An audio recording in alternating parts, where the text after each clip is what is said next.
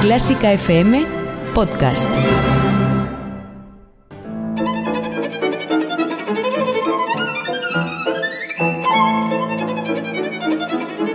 Hoy toca con Carlos Iribarren.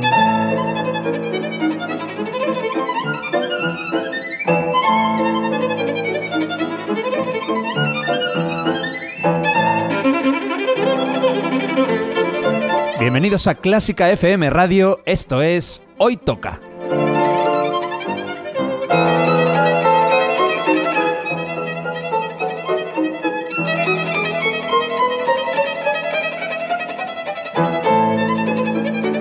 Vamos a escuchar música de calidad, de primera categoría. Algunas piezas son conocidas, otras no tanto, pero todas tienen algo en común.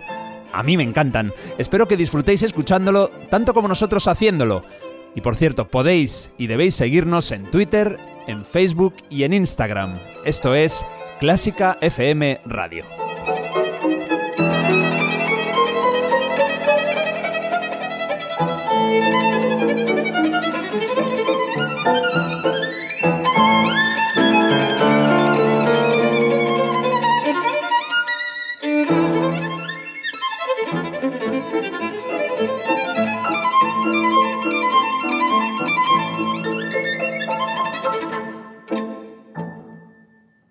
Te recordamos que Clásica FM es una plataforma online independiente que se sostiene gracias a tu ayuda. Si te gusta nuestro contenido, apóyanos con 5 euros mensuales sin compromiso de permanencia y llévate numerosas ventajas y regalos exclusivos para los mecenas de Clásica FM. Más información en clásicafmradio.es. Hoy toca un baile nacido en Europa Central y muy asociado a una de las grandes disciplinas relacionadas con la música, como es el ballet clásico. También se utiliza cuando hablamos de algo tan antiguo que es de su año. Hoy toca deslizarnos grácilmente. Hoy toca la polka.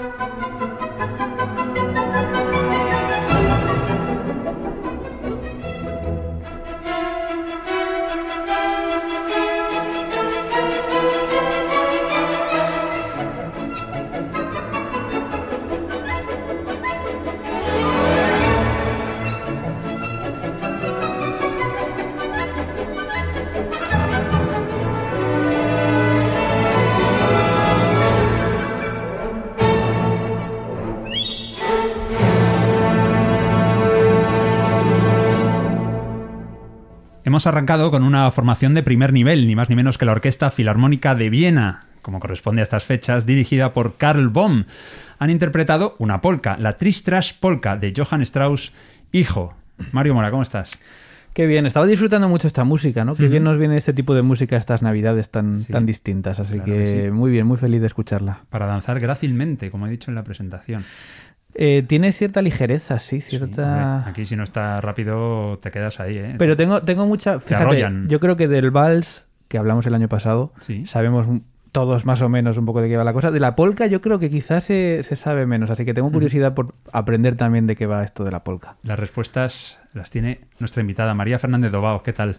¿Qué tal? Hola Carlos. Hola Mario. El año pasado con el vals, este año con la polka y a seguir bailando. María. Sí, sí, que no falte nunca ni la música ni el baile, que es fundamental. Es una tradición ya en Hoy Toca que despidamos el año contigo. Así, espero que así siga siendo. Vale, bueno, la Tristras Polka, yo tengo entendido que significa eh, la polka del chit-chat, de la conversación, del cotilleo. Eh, no sé, María, tú me decías que hay otra alternativa. Bueno, hay quien dice que el nombre viene por un caniche, de la esposa del compositor, pero no sé, a mí me suena un poco más al chichas de cotilleo, ¿eh? Pero... que se llama Tristras, ¿no? Sí, sí, sí, pero... el, perrillo. Oye, eh, ¿de dónde viene la polka? Vamos a situarla geográficamente primero. Pues igual que nos pasaba el año pasado con el vals, hay distintas teorías sobre el mm. origen de, de la polka. Algunos dicen que nació en Bohemia, eh, la República Checa, y otros que es una danza polaca, pero bueno, yo diría que viene de, Bohemia, con carácter rural. Hay una leyenda por ahí que dice que una muchacha empezó a bailar una música de una manera diferente, le vio un profesor de música, la transcribió y empezaron a bailarla otros jóvenes. También dicen que es una fusión de danzas. Pero bueno, la realidad es que hacia 1835 ya estaba poniéndose de moda en Praga, de ahí pasó a Viena, a París, a Londres y bueno, que se convirtió en el baile de moda, una fiebre, la fiebre de la polka. Es un pelín posterior al vals entonces, ¿no? Sí, posterior al vals. Y de la fiebre de la polca lo dices por lo del año de la polca. el año de la polca. Vaya fiestas se montarían ¿eh? en el siglo XIX con Pensaba ayer otro día que decimos el año de la polca y parece que fuera hace, yo qué sé, muchísimos años. Y bueno, 1835. Hay cosas más antiguas. Son un par de siglos, pero tampoco más antiguos el vals, efectivamente. No son ni 200. Y es verdad lo que dices, Mario, que se eh, montaban unas fiestas enormes y fabulosas también porque podían, porque esta gente tenían pasta. En el programa del vals me acuerdo que hablábamos de que los valses eran, estaban reservados a, los nobles y a la gente, eh, a los burgueses, pero que fue precisamente el padre de Johann Strauss el que empezó a llevarlo a los parques para que bailara la gente. Sí, una música popular, al fin y al cabo. La polka también tiene origen popular y también acabó colándose en los salones de la burguesía. El vals era más elegante, pero la polka más divertida, más alegre igual que comentábamos el año pasado con el vals, no sé si os acordáis que era un poco escandaloso para la época el bailar en pareja y agarrados. Me acuerdo muy bien porque escuché el programa el otro día. Tengo una memoria, vamos. Recomendamos a todos que lo escuchen otra vez este año. De todas formas, yo, eh, a todos los jóvenes, esto no quiere decir que el trap dentro de dos siglos vaya a ser una cosa súper estudiada, ni el reggaetón. Es decir... no, no. lo sabemos, decía. Pero bueno, el caso es que la polka pues ocurre como con el vals, que lo bailaban también en pareja y aislados de otras parejas con espacio solo para ellos y eso era un poquito demasiado para la época. Bueno, ahora vamos a hablar de cómo se, se, extendió internacionalmente, porque es realmente asombroso, ¿no? Que ha llegado a todos los sitios del mundo. Y mira, lo vamos a, lo vamos a hacer, o vamos a escuchar primero, una polka desde Suecia. Fue compuesta por Hugo Alfven, un hombre que nació en Estocolmo en 1872, que fue pianista, sobre todo violinista, y que compuso bastantes bandas sonoras. Le dio tiempo a, bueno, pues a meterse en el apasionante mundo del del incipiente cine. Lo que vamos a escuchar es la polka de Roslagen de hace unos 100 años más o menos, interpretada por la Orquesta Sinfónica de Helsingborg bajo la dirección de Oko Kamu.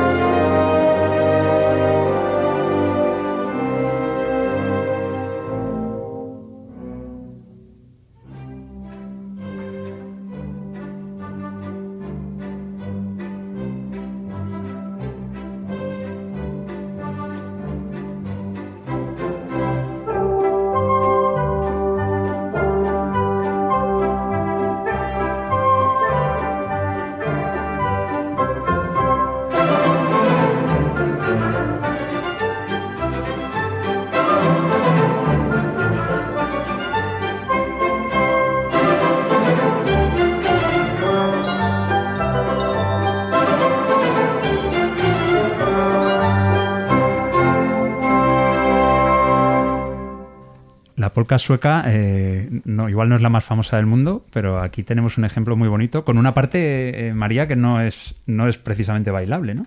Bueno, el comienzo, la verdad, sí, que es así como con un aire muy romántico. Mm. Luego ya empieza poco a poco a meterse en la polka, pero sí, el principio muy bailable no, mm. no es. Y me decías que está extraído de un ballet de la suite El Hijo Pródigo. Pues Hugo Alfven es un compositor muy recomendable. En fin, es que hay miles y miles, ¿no? Ocultos. Y por ejemplo, tiene, eh, no sé si son cuatro o cinco sinfonías que, yo las he escuchado y están bastante bien.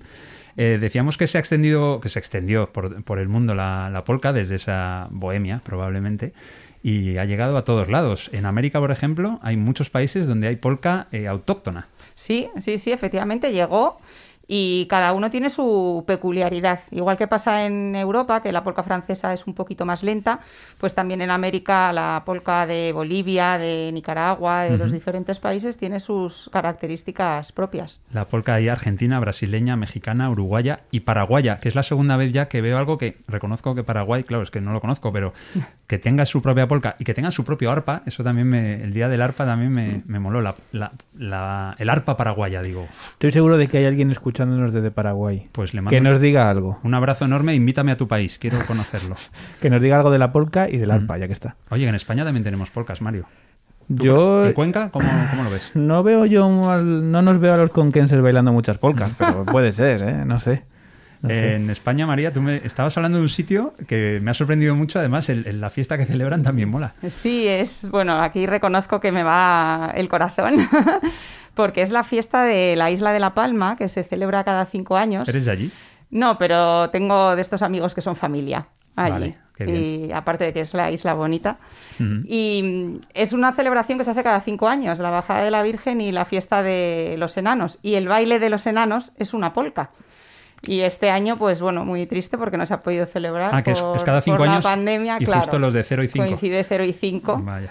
Así que todo mi cariño para los de La Palma, porque eh, es muy curioso ver cómo los enanos bailan esa danza. Oye, llego a saber esto antes y, busco la polca de los enanos de La Palma para, para que hubiera decorado el programa. Muy alegre, además. Bueno, yo también, donde mm. me tira a mí la sangre es desde, desde Navarra ahí no hay polcas. Y hay una polca vasca. Hay zapateado. Sí que hay.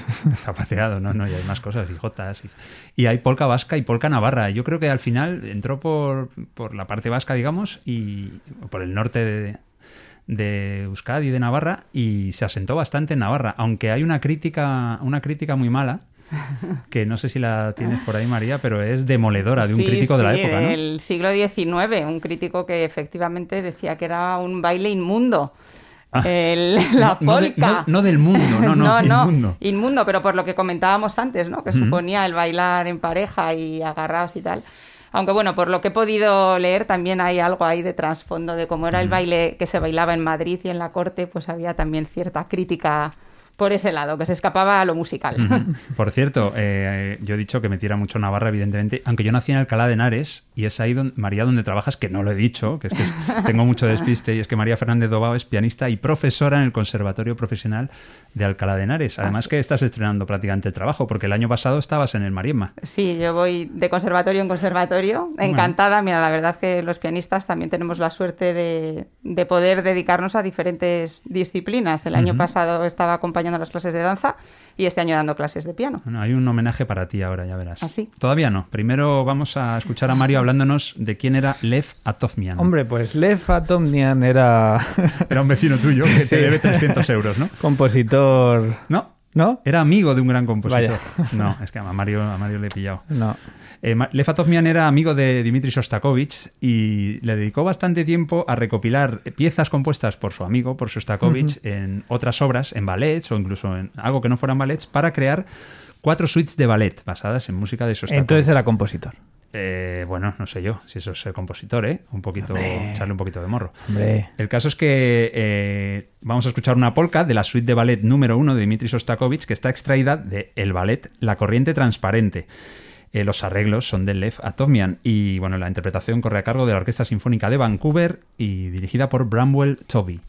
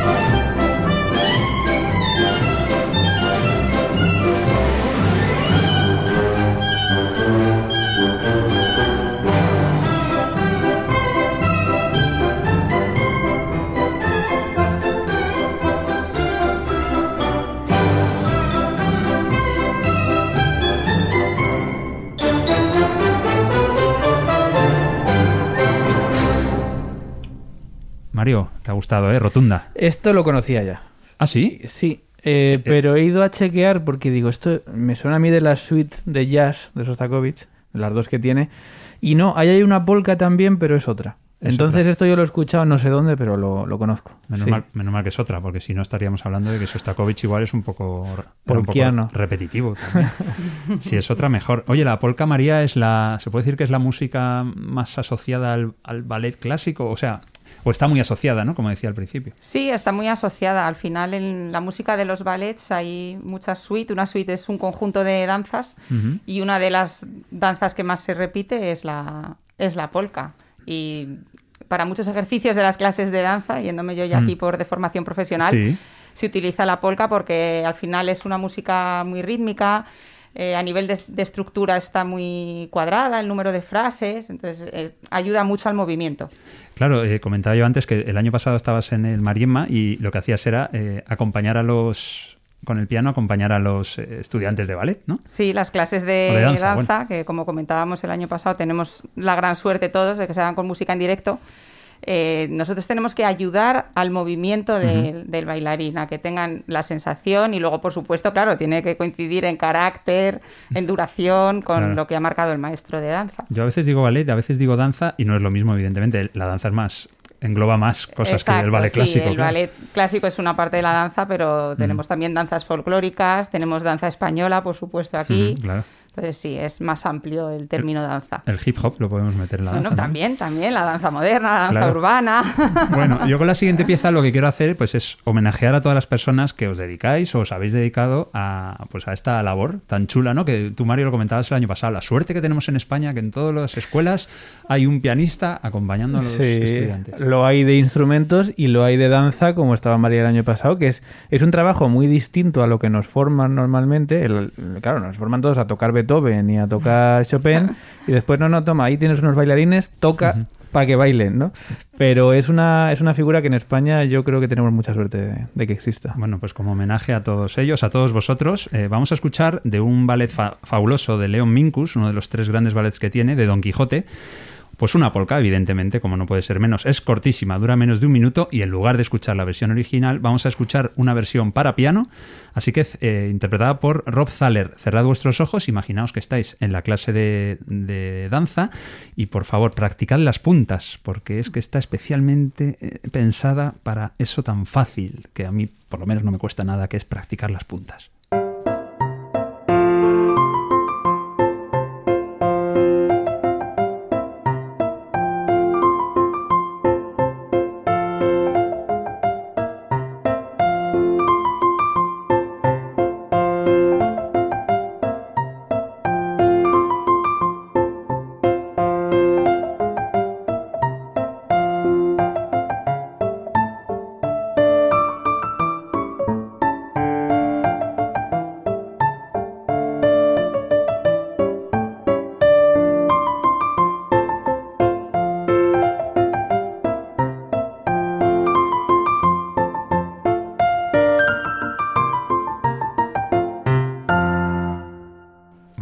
Abrir los ojos, ya, ya habéis salido de la, de la clase de, danza, si queréis, ¿eh? si no podéis seguir ahí todo lo que queráis. Y he dicho que para mí era fácil lo de practicar las puntas porque es fácil porque no lo hago y no lo voy a hacer porque eso tiene que ser, ¿no? Con mis noventa y pico kilos tiene que ser complicado. Sí. Bueno, primero muchas gracias por este homenaje a los que nos dedicamos o nos hemos dedicado al fascinante mundo de la danza. Sí, lo de las puntas es increíble. La verdad que a mí cuando las veía en clase me llamaba muchísimo la atención. En el conservatorio además a partir de determinado curso tienen clase específica de puntas porque es un trabajo eh, valga la redundancia, específico y mm. muy determinado. O sea, que, existe el diálogo, ¿qué tal? Uf, me ha quedado puntas. ¿No? sí, sí, sí.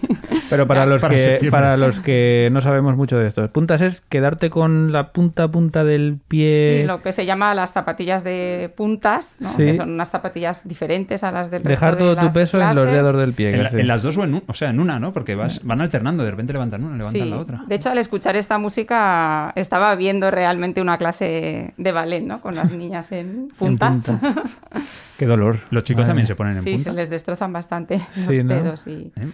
y, los pies. ¿Los chicos también eh, se ponen en Ellos tienen clase de varones, no de puntas. La de puntas es la clase de chicas. Varones, de chicos, es otra clase ah, se llama aparte. así. Sí, hay algunas clases mixtas pero para determinadas asignaturas se separan. Ah. Pero porque no hay en el ballet normalmente puntas en los chicos o yo no los he visto, no te lo podría asegurar al 100%, pero... Qué curioso. En el, igual en el ballet estatal del Cáucaso se está practicando, pero así en general... En alguna coreografía determinada, no quiero yo meter la pata. Oye, y hablando del ritmo, que antes decías que, claro, eh, como hay diferentes polcas, cada una tiene su ritmo.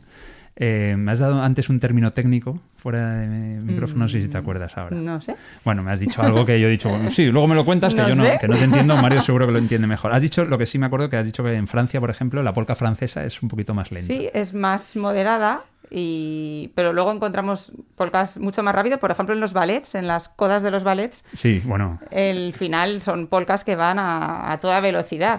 La coda final, perdona, de Don Quijote precisamente hicimos un programa de ballet ruso y ahí sonó porque es fabuloso. Sí, también es muy diferente escucharlo en orquesta que hmm. en piano, como hemos oído ahora, que está muy pensado para la clase de, danza, pero sí, hay polcas de... Hay una polca, pensaba antes, que no hemos comentado cuando hablábamos de la difusión de la polca, que creo que todos tenemos la imagen en la cabeza de los festivales estos de la cerveza de Alemania, del Oktoberfest, y normalmente lo que se oye ahí cuando están brindando con las jarras de cerveza es una polca también. La polca de la cerveza tiene ese nombre, no recuerdo el compositor, pero es super... igual es Strauss, ¿no? puede ser. Bueno, para el próximo programa, para la polca 2. Me lo apunto. Eh, hay otra polca que es la polca Schnell, que es más rápida y también se la llama galop, y esto aparece en un montón también de, de ballets y Incluso se interpreta a veces como pieza individual. Vámonos al cine, Mario. Qué bien. Venga, saca las entradas tú. Yo sí, lo único que voy a poder hacer. ¿Por qué? Sacar las entradas, porque no sé de nada más de cine. Bueno, que tienes hay una linterna, pues no sé. una linterna. una linterna es el rey del cine, que no la tiene nadie. Bueno, ahora con los móviles no haría falta, ¿verdad? Que nos... Bueno, vamos a irnos al cine y vamos a irnos al cine italiano, porque vamos a escuchar dos polcas que aparecen en dos películas y en ellas los compositores pues son seguramente los dos grandes genios de las bandas sonoras italianos, eh, María, eh, Nino Rota y Ennio Morricone. Sí, los auténticos maestros de las mm. bandas sonoras. Es imposible hablar de la música para cine y no, mm. no hablar de estos grandes. Morricone que se nos ha ido en 2020 y las dos películas seguramente alguna la habréis visto. Eh, la primera polka que vamos a escuchar es del Gato Pardo y es la de Nino Rota. Luego viene la de Morricone de una peli un poco menos conocida, La herencia Ferramonti me, estás mirando así como a ver si Mario las ha visto. No, tranquilo, tranquilo. La herencia Ferramonti no confías. Y yo soy, yo soy el raro aquí que no he visto El gato pardo, que es una peli de reconocimiento internacional, y la herencia Ferramonti, que es más modesta, eh, sí que la he visto. Y no la vi hace, eh, hace demasiado tiempo con Anthony Quinn, mientras que en El gato pardo sale Burt Lancaster, o Bart Lancaster. Mm. Eh, María, esto de aparecer polcas en películas, pues no sé si es tan habitual, pero por lo menos aquí hemos encontrado dos casos muy chulos. Sí, bueno, precisamente es que en el gato pardo además es para la escena final que es un baile, con lo cual es bastante. Pero me acabas de hacer un spoiler como una casa. que te he dicho que el gato pardo que bailan yo tampoco y que, que nos da igual que bailen. Baila, no sabemos. Baila una polca, pero.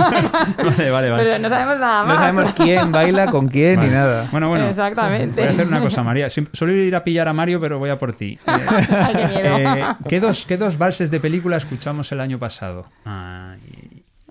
A ver, tengo ahora mismo en la cabeza bases de películas, pero no sé si son los que escuchamos el año mm. pasado. Las nieves del Kilimanjaro. Ahí estamos, de Bernard Herrmann. Y... Donde dijiste que era muy importante, que no era un vals, de, por supuesto, no era de bailar, sino que era más uno de eh, para describir psicológicamente a los personajes. Que pasa también un poco con la música de Nino Rota, ¿no? Que no es solo acompañamiento de la escena, sino descripción. Eso es. de sentimientos, de emociones, lo que sea. El otro te lo voy a decir yo porque era de una película finlandesa. Ah, es verdad. Eh, el vals nupcial de, de Heikki Altoila, que es, eh, era una película ahí bajo, bajo el cielo, no sé qué, una peli finlandesa, claro que no. Que Mario y yo dijimos que íbamos a ir a verla. Sí, sí, sí. hemos ido, hemos ido a que sí. A la filmoteca. A la filmoteca me acuerdo. Siete veces hemos ido a verla. Íbamos a ir justo en abril y no, no pudimos. Bueno, pues vamos a, a, escuchar, vamos a escuchar las puntitas porque es que no llegan ni al minuto y medio prácticamente. La primera, la polca del gato pardo de Nino Rota, y la segunda, la primera polca de la herencia Ferramonti de Ennio Morricone.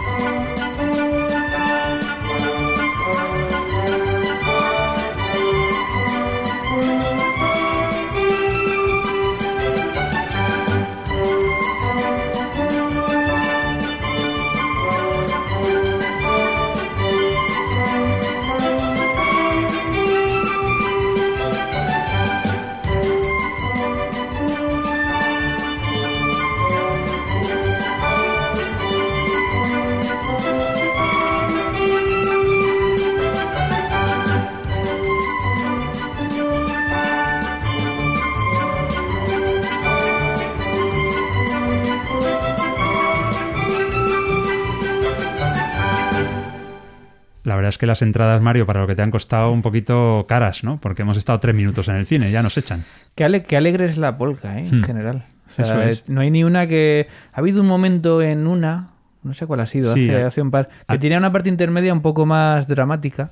Sí, al principio. Eh, más lírica, sí. La de, la de Alben, la del sueco, que parecía ahí un, lamento cíngaro. Sí, pero vamos, tienen todas una alegría que me mm. encanta. Con el vals, el vals, eh, igual no tanto. En los valses sí que hay mucho momento así como de más apacibles, ¿no? Y por eso los valses también duran algunos 10 minutos. Porque, también. Porque van pasando de un estado a otro. y Pero la polka es verdad, María, que es, vamos, que es a tope. Sí, también es diferente el compás. El compás del vals que es 3x4, el, el de la polka 2x4 y, claro, eh, normalmente es más, es más ligero. De todas maneras, como decíamos antes, el vals eh, era una forma más elegante de la sociedad más alta, los bailes en los salones. El origen de la polka es diferente, es más popular y también llegó un poco como ese contrapunto al vals. ¿no? La, la misión de los dos bailes era entretener, pero la polka con un carácter más alegre. Me río porque Carlos, cuando le ha dicho 2x4, ha hecho, como diciendo, sí, sí. No.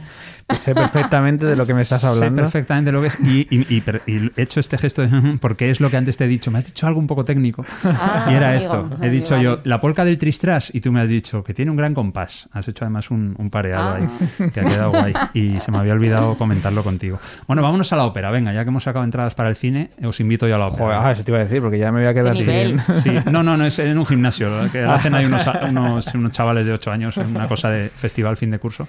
Pero vamos a irnos a una ópera, una ópera checa. Eh, además es que esto está hecho, ¿verdad? Si la polka parece que puede venir de, Bohemia, ¿no? De Checoslovaquia, la antigua Checoslovaquia. Hay una ópera que de la cual no hace mucho en grandes coros, con Tadeo Ruiz escuchamos el coro inicial, un coro lleno de alegría, un coro muy, como comentábamos con él, un coro del pueblo ahí que están alegres y festejando. Y lo que vamos a escuchar ahora es la polka que aparece en esa ópera. Estoy hablando de La novia vendida de Bedrich Smetana o Smetana, que es, eh, que es un operón de muchísimo nivel y que viene acompañada por un coro, María. Vamos a escuchar polka y coro. Igual que decíamos antes que es frecuente encontrar polcas en, en las suites de ballet, pues también efectivamente encontramos polcas en, en, algunas óperas y este es un caso, la música de Smetana, que es un compositor nacionalista, pero eh, este no utiliza en la polka, digamos, una canción popular conocida por todos, ¿no? Pero utiliza el material para darle ese aire nacionalista con danzas eh, populares de la zona, como es el caso de la polka. Pues vamos a escuchar esta polka y este coro de La novia vendida de Smetana y la interpretación a cargo de Christoph Bondoniani que dirige a la orquesta de Cleveland y al coro también, claro.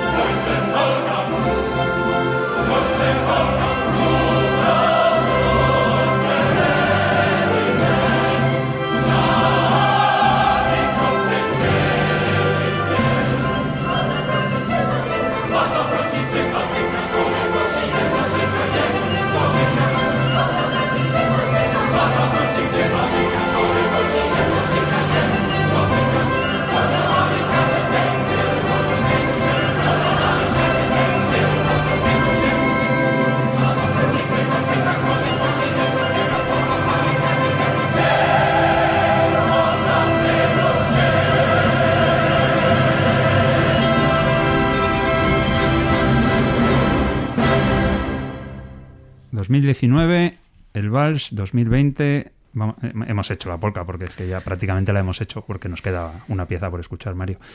2021, fin de año, ¿con qué, ¿con qué hoy toca despedimos el año en 2021? Con María, por supuesto, María Fernández. Yo encantada de venir siempre y me pillas ahí un poco, ¿eh? Si me dices de qué hablamos. ¿Qué más hay en el concierto de Año Nuevo? Valses, polcas y qué más. Y, uf, no sé, ¿eh? Eh, eh, el Vals 2, espérate, tengo una idea. El Vals 2, más, más Vals que nunca. 2022, la Polka 2.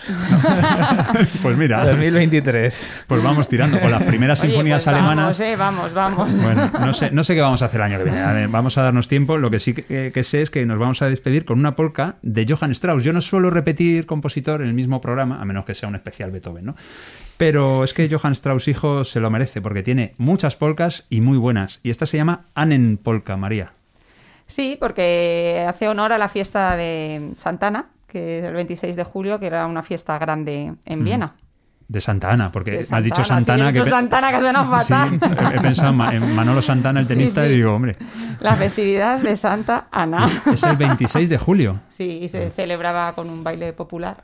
esta polka es en su honor. Pues espero que hayáis bailado un montón, que hayáis aprendido, igual que lo hemos hecho nosotros, sobre la polka, este baile tan fabuloso, tan rítmico, tan veloz. Y María, eh, agradecerte un montón, pero un montonazo. Porque encima has repetido y has venido con muchísimas ganas. y Yo encantada siempre de venir. Es un placer estar con vosotros y estar en Clásica FM y participar en estos programas. Y que te siga yendo también por Alcalá de Henares, que ya sabes que es mi tierra. Que te lo sí, sí, es verdad. Es verdad. Mario, que nos vamos ya. Pues feliz año a todos y si nos escuchas en podcast, pues feliz día que sea, que a saber. Claro, es que puede, ser... Eh, puede ser julio. Escúchame, puede ser 8 de Nignipong del año 3152, que haya un calendario ya marciano, por ejemplo. No sabemos. Feliz día y semana a todos. Y Eso es. Por cierto, la interpretación, la misma que los del principio, es a cargo de Karl Baum dirigiendo la Orquesta Filarmónica de Viena, pues que es la mejor orquesta prácticamente del mundo. Es que yo creo que sí. Vamos a escuchar esa Annen Polka, esa polka de Ana o de Santa Ana de Johann Strauss. Y nada, es la mejor música del mundo. Es que no puede sonar otra en Clásica FM. Lo tenemos terminantemente prohibido. Hasta el próximo. Hoy toca. ¡Feliz año!